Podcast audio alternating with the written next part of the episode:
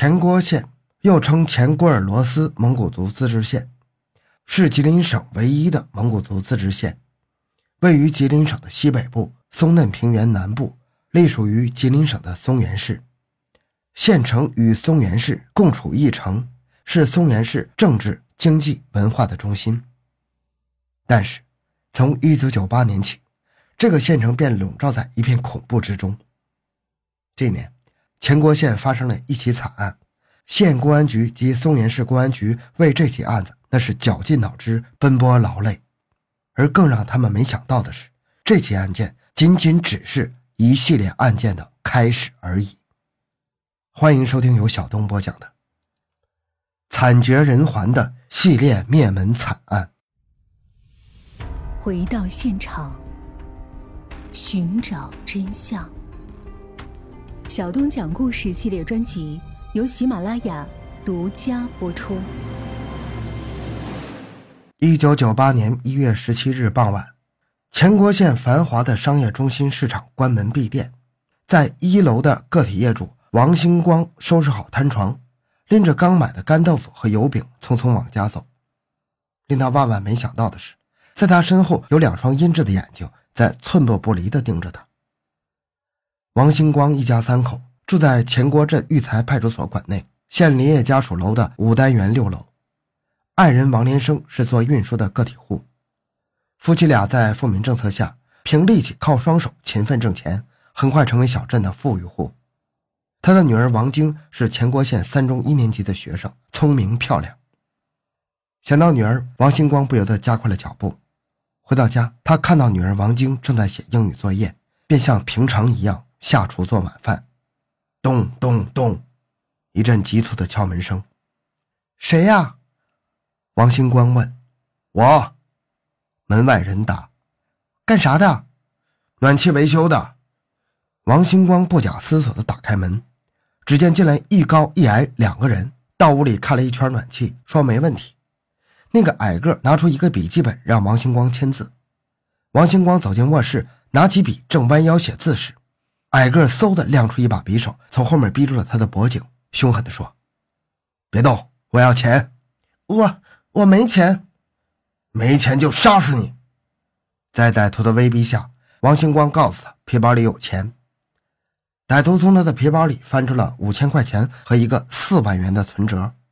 问清姓名、密码和储蓄行后，歹徒顺手操起他家的电扇风罩，猛地将王星光头蒙住，掏出事先准备好的绳索，将其倒剪双臂勒死在卧室里。在女儿王晶的房间，另一名歹徒对这个天真无邪的孩子同样完成了凶残的一幕。孩子作业本最后一笔画出了一道长长的线，成为了生命的休止符。两名歹徒又翻出了部分的金银首饰，然后为了转移公安视线，特意在孩子的笔记本上写上长春二字。为了使人最大限度的晚发现现场，又故意的把钥匙别折在插孔内，趁着夜色逃之夭夭。县公安局接到报案，公安局长任建波带领侦查员立即赶赴现场勘查，在没有获得有价值的线索情况下，成立专案组开展侦破工作。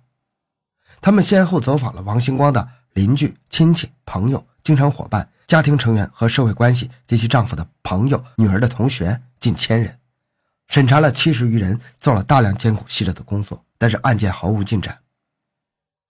一九九八年九月二日，前郭县商贸小区内山丹房屋开发公司的一个居民楼内，在中心市场卖鞋的于延松、张佳丽夫妇俩，也许是昨天站了一天的柜台太疲倦了，已经八点多了，两人还沉浸在睡梦中。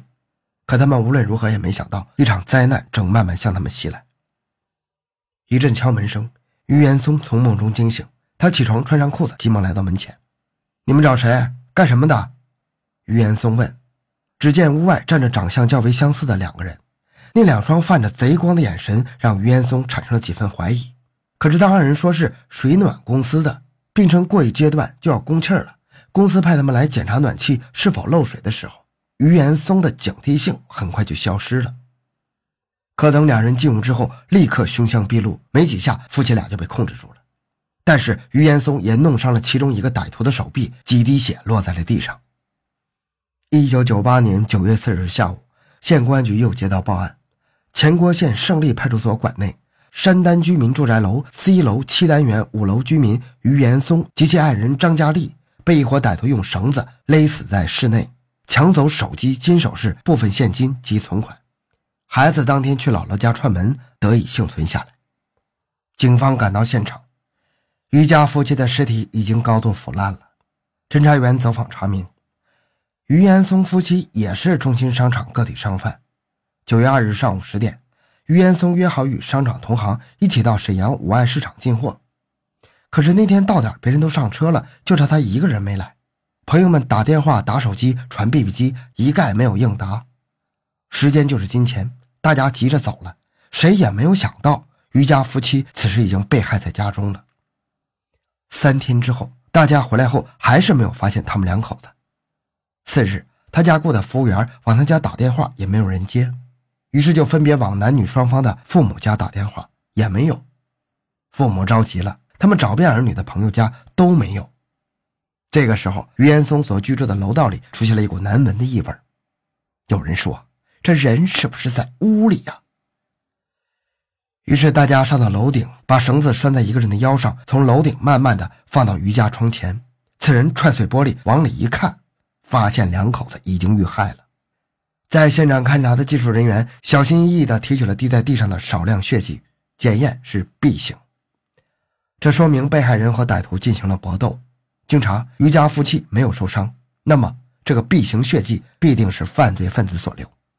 另一组侦查员走访群众又查明，九月二日，也就是案发当日上午十点，一个男青年去前郭县农行储蓄所持张佳丽的存款折取款。此人瘦小个，刀条脸，小眼睛，单眼皮，高颧骨，黑皮肤，戴白色眼镜，当地口音，穿一个灰蓝的胶衫，添两张两万元的取款单，共取走现金四万。那么这个取款人极有可能就是犯罪分子。于是侦查工作围绕着被害人的接触人员展开走访调查，挖熟人熟情，打前科劣迹，查犯罪团伙，检嫌疑人血型，对比嫌疑人字迹，但始终没有振奋人心的消息。过了三个月，前郭县临近的农安县教育局干部刘慧欣家中被抢，刘慧欣和家人共两个人被杀，抢走了现金两千余元和两个分别是二十二万和四万元的存折。任建波接到消息之后，来到农安县了解，很快发现这起案子和前郭县的两起案子有相似之处，可以串并。但是犯罪分子的杀戮并没有停止。一九九九年二月十一日，农历腊月二十六，又是一个要过大节的时节。前郭县中心市场的商贩孙良才和妻子孙燕晚上在家，六点多有人敲门。孙良才问：“谁呀？”“查暖气的，看看有没有漏水的现象。”孙良才没有怀疑，打开门之后见来人有三个，进屋后开始检查，眼看就要完事了，突然门响了，原来是孙良才的儿子孙德宇回来了。本来就要检查完的三个人互相看了看其他两个人，突然对着孙燕和孙德宇说：“两位跟我来屋里看看，这里还有点小毛病。”孙燕和孙德宇进屋没多久，突然就传出了惨叫声。孙良才还没有反应过来，一把匕首已经按在他的脖子上。又一起血淋淋的案件发生了。晚上六点到晚上七点半，育才派出所管内清真寺的胡同鸳鸯楼一单元二楼居民孙良才和其爱人孙燕十八岁的大儿子孙德宇遇害，抢走手机、B B 机、金首饰、部分现金和存折。第二天，在姑姑家玩了一天一宿的孙家小儿子孙德雪回家叫门，连喊了两声爸妈，无人应答。他打开门一看，立刻被眼前的场面给惊呆了。他的爸爸妈妈还有哥哥分别倒在三个不同的房间的血泊中，家里门柜大开，一片狼藉，吓得孙德雪大声哭叫，引来邻居围观。情急中有人拨打一一零，有人拨打一二零。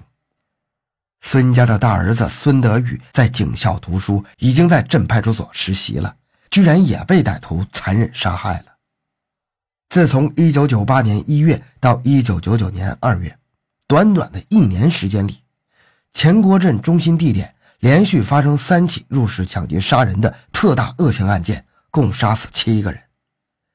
前郭县城笼罩在黑云压境的恐怖气氛中，人们谈案色变，惶惶不安，千百双焦虑、期待、渴求、埋怨甚至愤怒的目光射向了公安机关。